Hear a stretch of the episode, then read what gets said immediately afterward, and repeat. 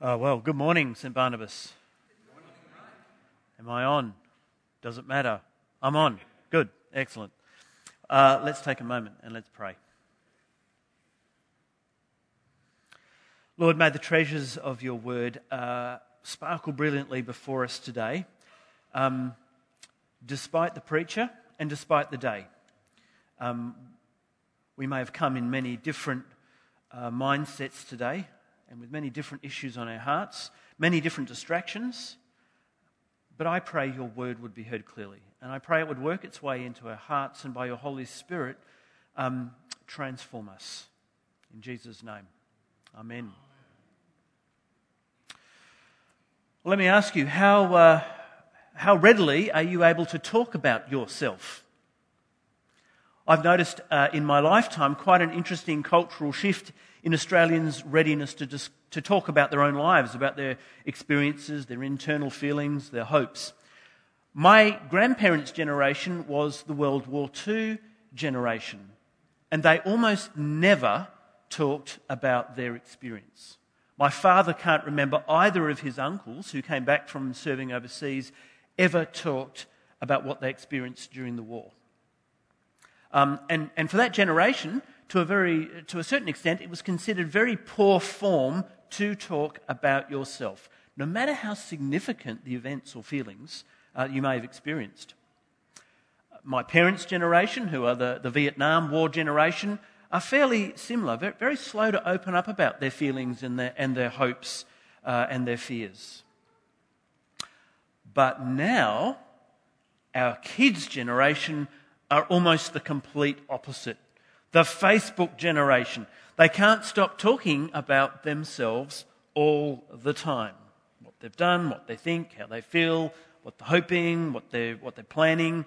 And, and you find sometimes even the most trivial experience, you know, last night's cocktail. Uh, somehow an, a, an event of great newsy, newsworthiness complete with a, a video clip of it being consumed. So you can join in. Well, our second week of reading Paul's letter to the Colossians brings us to a passage uh, where Paul is talking about himself. Now, Paul often talks about himself in his letters, but only ever when it serves the subject at hand, and therefore only ever to serve the people that he's speaking to. And in, in this situation, in this, in this case, his credibility is at stake. He's going to need to gain his listeners' trust if they are to hear the message that he has to bring to them.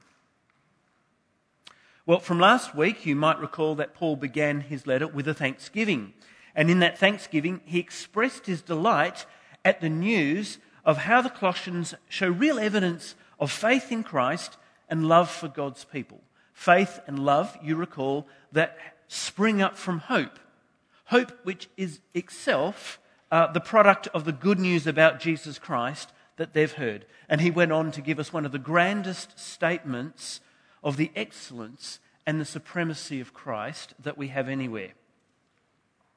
Paul was also concerned uh, for the Colossians and, and concluded his opening by urging them to continue in your faith, established and firm, not moved from the hope held out to you in the gospel. And from this it becomes apparent that something not quite right has begun to creep into their understanding of Christian faith.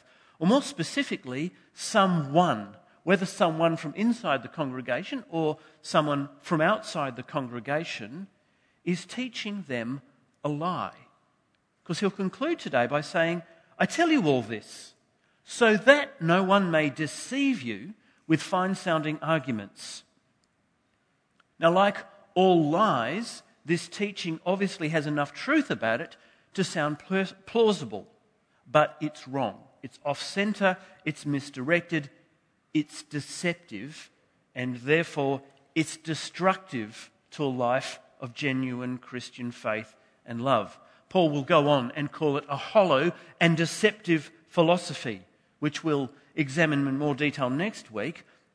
But first, what he wants to do is to make a very clear representation about himself. If the Colossians are going to hear him criticise their church and their practice, then they're going to need to have reasons to trust him above the false teachers, and they're going to have need, re- need to have reasons to trust the gospel that he's bearing to them. Now remember, they know and they trust Epaphras. He's one of them. But Paul is known to the Colossians only at second hand and only by his reputation.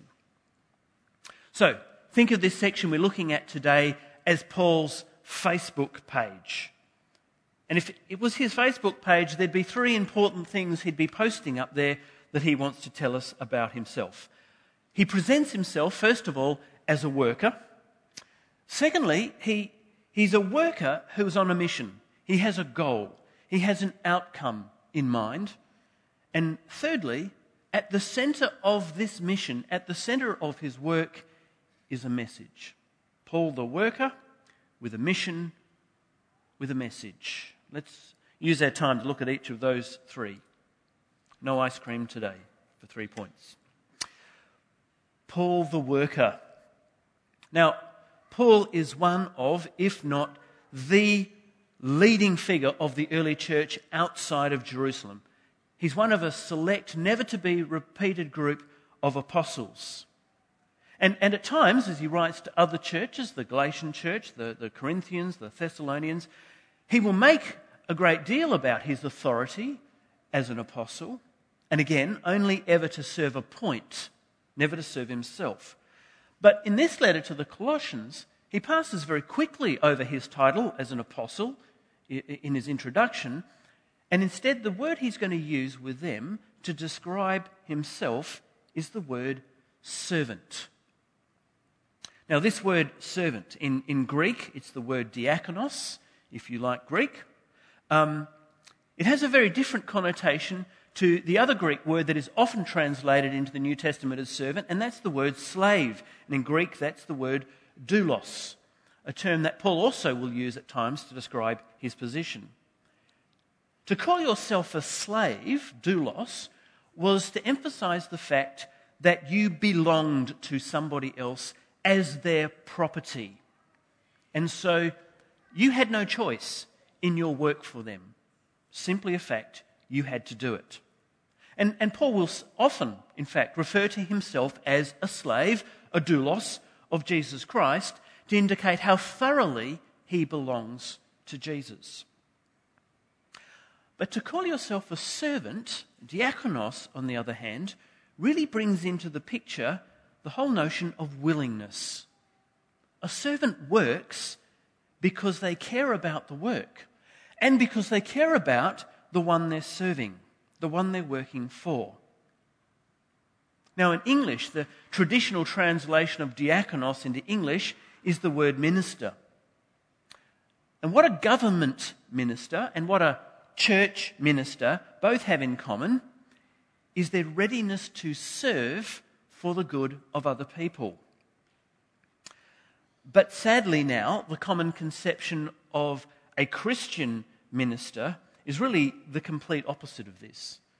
The media is very quick to latch on to examples of ministers who are exploitative, who are abusive, who are self-interested, almost to the point that now in the popular imagination, Christian minister is synonymous with hypocrite, someone who says something on the one hand but lives something very differently on the other. And if you want a very good example of how the world sees this at the minute, uh, watch an episode of The Handmaid's Tale. Paul makes it very clear then that to be a servant is in fact to suffer. When he says right at the start, I fill up in my flesh what is still lacking in regard to Christ's afflictions for the sake of his body, the church, he's not actually talking as though he himself is sharing in Christ's sufferings on the cross, as though the cross of Christ is somehow uh, incomplete without Paul's participation. He's using a very different concept of suffering. Christ's suffering on the cross is never referred to with this word affliction. And again, if you're a, a Greekophile, it's the word thlipsis. Thlipsis, not to be said after a couple of beers. Christ's thlipsis is generally the persecution, the rejection he experiences at the hands of his own kinsmen and, of course, at the hands of the Romans. It's the kind of suffering and persecution, the kind of affliction that he makes very clear his disciples can expect to encounter as his followers. If they persecuted me, they will persecute you also, he tells them in John's Gospel.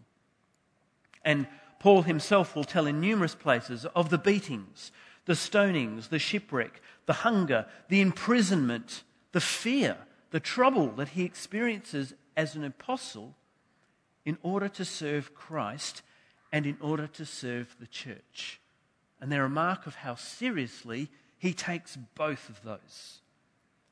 So for Paul, to serve is to suffer. It's not to get famous, it's not to get fat, and it's not to get rich on the gospel. For Paul, to serve is also to work hard. In verse one, uh, verse, in chapter two, verse one, he says, "I want you to know how hard I am contending for you and for those at Laodicea." And back in verse twenty-nine, he says, "I labor, wrestling with all the energy Christ give me." For Paul, this is no easy life following Jesus. So to follow Jesus, to be a servant, is to become like him. Now, before Paul can commend his gospel message as the superior, the only message that the, Goss- the Colossians should stick to, he's commending himself as a true follower of Jesus, a servant who suffers and works hard because the master is worth it. And so are the people that he's working for. It's a very winsome picture and a very appealing picture of a Christian leader. And that's because our Saviour himself is very winsome, coming not to be served, but to serve. The shepherd who tends his sheep, the shepherd who lays down his life for them. That was the mission that Jesus took up. And so it follows that we too are to be a winsome people in the way that we serve. Our ministry, our service should be no less than this. It should be a ministry free of deceit, free of gimmicks and trickery, unlike the false teachers who've come into the picture in Colossae, who Paul says are deceitful. Our ministry should not be coercive. There's, there's no place for force or power, no place to impress or manipulate or stand over people and manhandle them into the kingdom. And nor should we ever think that Christian work ought to come from a position of strength or magnificence. I mean, after all, Jesus' position of glory, the supreme moment of his glory, is the cross. And so any kind of service that attempts to look showy and magnificent, or even just look fashionable, is somehow straying off the mark of what it means to be a Christian servant. So then, what is Paul the servant aiming at? What's his mission? Well, he wants to persuade his listeners of the superiority of his gospel, but to what end? Now again, a servant never works for themselves, they work for others, and so Paul's concern is for his listeners. We proclaim him, he says in verse twenty-nine, so that we may present everyone fully mature in Christ, to which end I labour. He goes on to say, I, I desire you to know how hard I'm contending for you and for those at Laodicea and for all those who've not met me personally. Why? Well, he's got three statements. So that their, your, hearts may be joined together in love. So that they, you, may have all the riches of complete understanding. So that they, you, may know the mystery of God, namely Christ. The task of the Christian is to grow up, to become a mature human being. And so the task of Christian ministers, of Christian servants, is to grow others up. To the Ephesian church, Paul expressed service in this way, so that the body of Christ may be built up until we all reach unity in the faith and in the knowledge of the Son of God and become mature, attaining to the full measure of the fullness of Christ. You might recall that in chapter one, Paul presented Christ as the man, the truly human man, the only man who fulfills our human vocation as God's image bearers, representatives of the King who share in his work and his rule over creation. And it follows then that only in Christ do we become fully and truly human. To become mature as a Christian is to become like Christ. That is the goal, the objective of Christian growth. And so the goal of all Christian mission and all Christian ministry is no more and no less than that. Um, in, in coming to Saint Barnabas, Janila and I have encountered some old faces uh, that we know. They weren't old when we first met them. Uh, we were all young people once in a very large network of uh, youth across the city of Perth. But it's been refreshing to me to suddenly meet again Cullingfords and, and Taylors and, and Bowles and Werns, and to have contact with leeches, not the blood-sucking kind, but the Toby and the Esther kind. Um, th- these are all folk that Janila and I are variously known from our early days of our early Christian journey. But one of the things that saddens me most, one of the things that has driven me on um, in ministry more than anything, are the faces we no longer see as we get about. The many folk from our youth who made confessions of faith, who, who even worked in ministry and mission, who are no longer followers of Jesus, who've not grown up and matured in, in Christ, but actually withered away. And I know from talking to some of them that they feel like they have matured beyond Christianity, but I'm not sure they have. Even by their own standards, I'm not sure that they have grown up to become any wiser, any happier, or any better in themselves. And I have to say that after thirty-seven years, I'm still sure the gospel offers a far surpassing vision of life in Christ than anything I've encountered outside of him. And so Paul brings us to the heart of the matter. The very thing that Paul is posting about himself, the most important thing Paul would have on his Facebook page, and that is his message. The excellence of Christ is what drives Paul.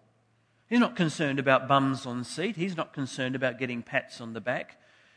To Paul, the good news is a treasure beyond price. He says as much in, in verse three, Christ, in whom are hidden all the treasures of wisdom and knowledge. He talks about the Word of God, the presentation of Jesus in all its fullness. He talks about the glorious riches of this mystery in verse twenty-seven, and goes on to talk about the full riches of complete understanding.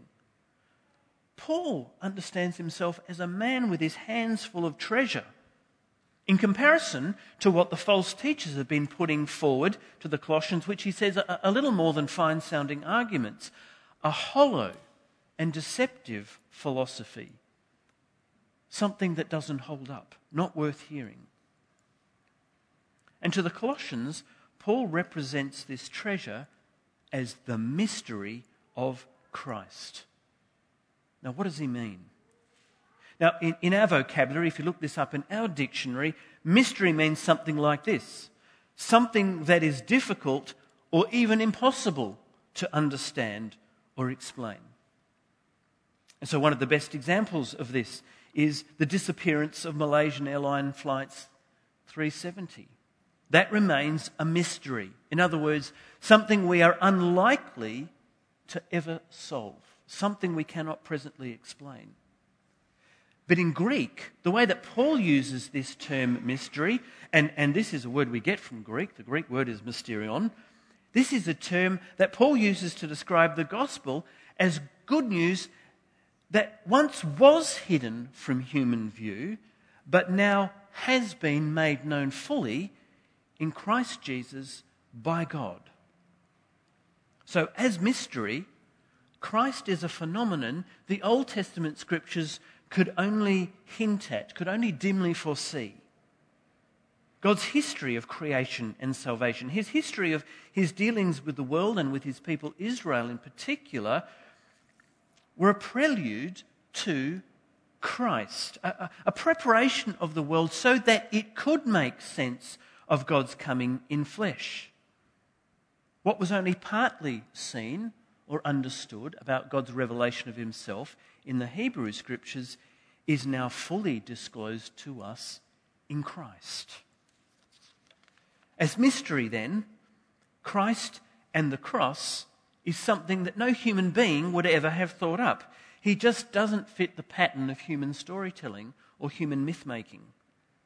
And he isn't the solution that we would have looked for to the answers of and dilemmas of human existence. To the, to the Corinthian church, Paul wrote, "We speak a message of wisdom among the mature, but not the wisdom of this age or of the rulers of this age. No, we declare God's wisdom, a mystery that has been hidden and that God destined for our glory before time began. What no eye has seen, what no ear has heard, what no human mind has conceived, these things God has prepared for those who love him." And as mystery, then, Christ is all grace. You understand, we don't discover him. We, we don't reach him through our own reason, through calculation, or through knowledge. We know him only by revelation. Only as God makes the Son known to us can we know him. Know him. And that action itself is pure grace. It's all gift. And like all gifts, has nothing to do with our efforts or our cleverness or our goodness.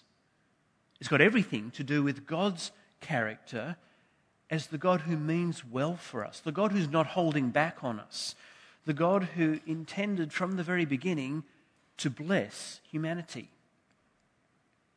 And so then, as mystery, Christ is personal. This, this revealed mystery, it's not esoteric, it, it's not theoretical, and it's not hard to understand. You don't need a P H D to get your head around it. You don't need a great intellect. Because in biblical terms, to know is chiefly to know, to, is chiefly to be in relationship with, to know relationally. And so the full expression of this mystery, Paul says, is Christ in you, the hope of glory. And there it is again, our word hope from last week. The hope of glory, that, that thing that we are looking forward to, that complete, mature state as resurrected persons who are fully in his presence. When he says that Christ is in you, the hope of glory, he's not talking about any kind of glory that we might have of ourselves. This, this glory is a way of referring to God's person. The hope of glory means the hope that we will be fully in his presence. No veil between him and us. Nothing undisclosed or unknown about him. And as we saw in chapter one, this good news is not simply a message for the future, something for after we die and go to heaven. It's a reality now. Christ in you is the present reality of your existence. It is the indwelling of the Son of God by the Spirit of Jesus Christ. The life-giving presence of the God the Father in the presence of the Holy Spirit who brooded over creation. And again, it is all gift. Paul elsewhere will talk about the gift of the Holy Spirit as a deposit, a down payment guaranteeing our inheritance. A down payment on the fullness of life we are yet to receive. To know him is to be indwelt by him. Christian experience is nothing less than that. It, it, this isn't a metaphor for some intellectual exercise or some emotional experience. This is the central fact of what it means to be a Christian. It is, in fact, the definition of what a Christian is. Paul wants us to know, then, that we hold a very great treasure in our hands. Well, as we've listened this morning to Paul talking about himself, we recognise he's been preparing his listeners to explore the gospel more deeply and to be challenged by that gospel. And he's given them reason to trust him over and above the false teachers who we'll explore next week. I want to come back around and say, perhaps we too should be more ready to talk about ourselves. Not to polish up our own reputations, of course, but like Paul, to serve one another. To become ministers to one another, to become ministers to the various communities we live and work in around us, sharing this great treasure that we have in our hands, so that we may grow one another into maturity, into the likeness of Christ, the true man, the full image of the Father. And I might add that that also means then we need to be a people more open to talk about what is within us, the struggles and the hopes and the fears. A people ready to let one another in, because after all, if Christ is within us, we must be prepared to let him in, surely. Go in peace, then, to know the glorious riches of this mystery, which is Christ in you. Amen.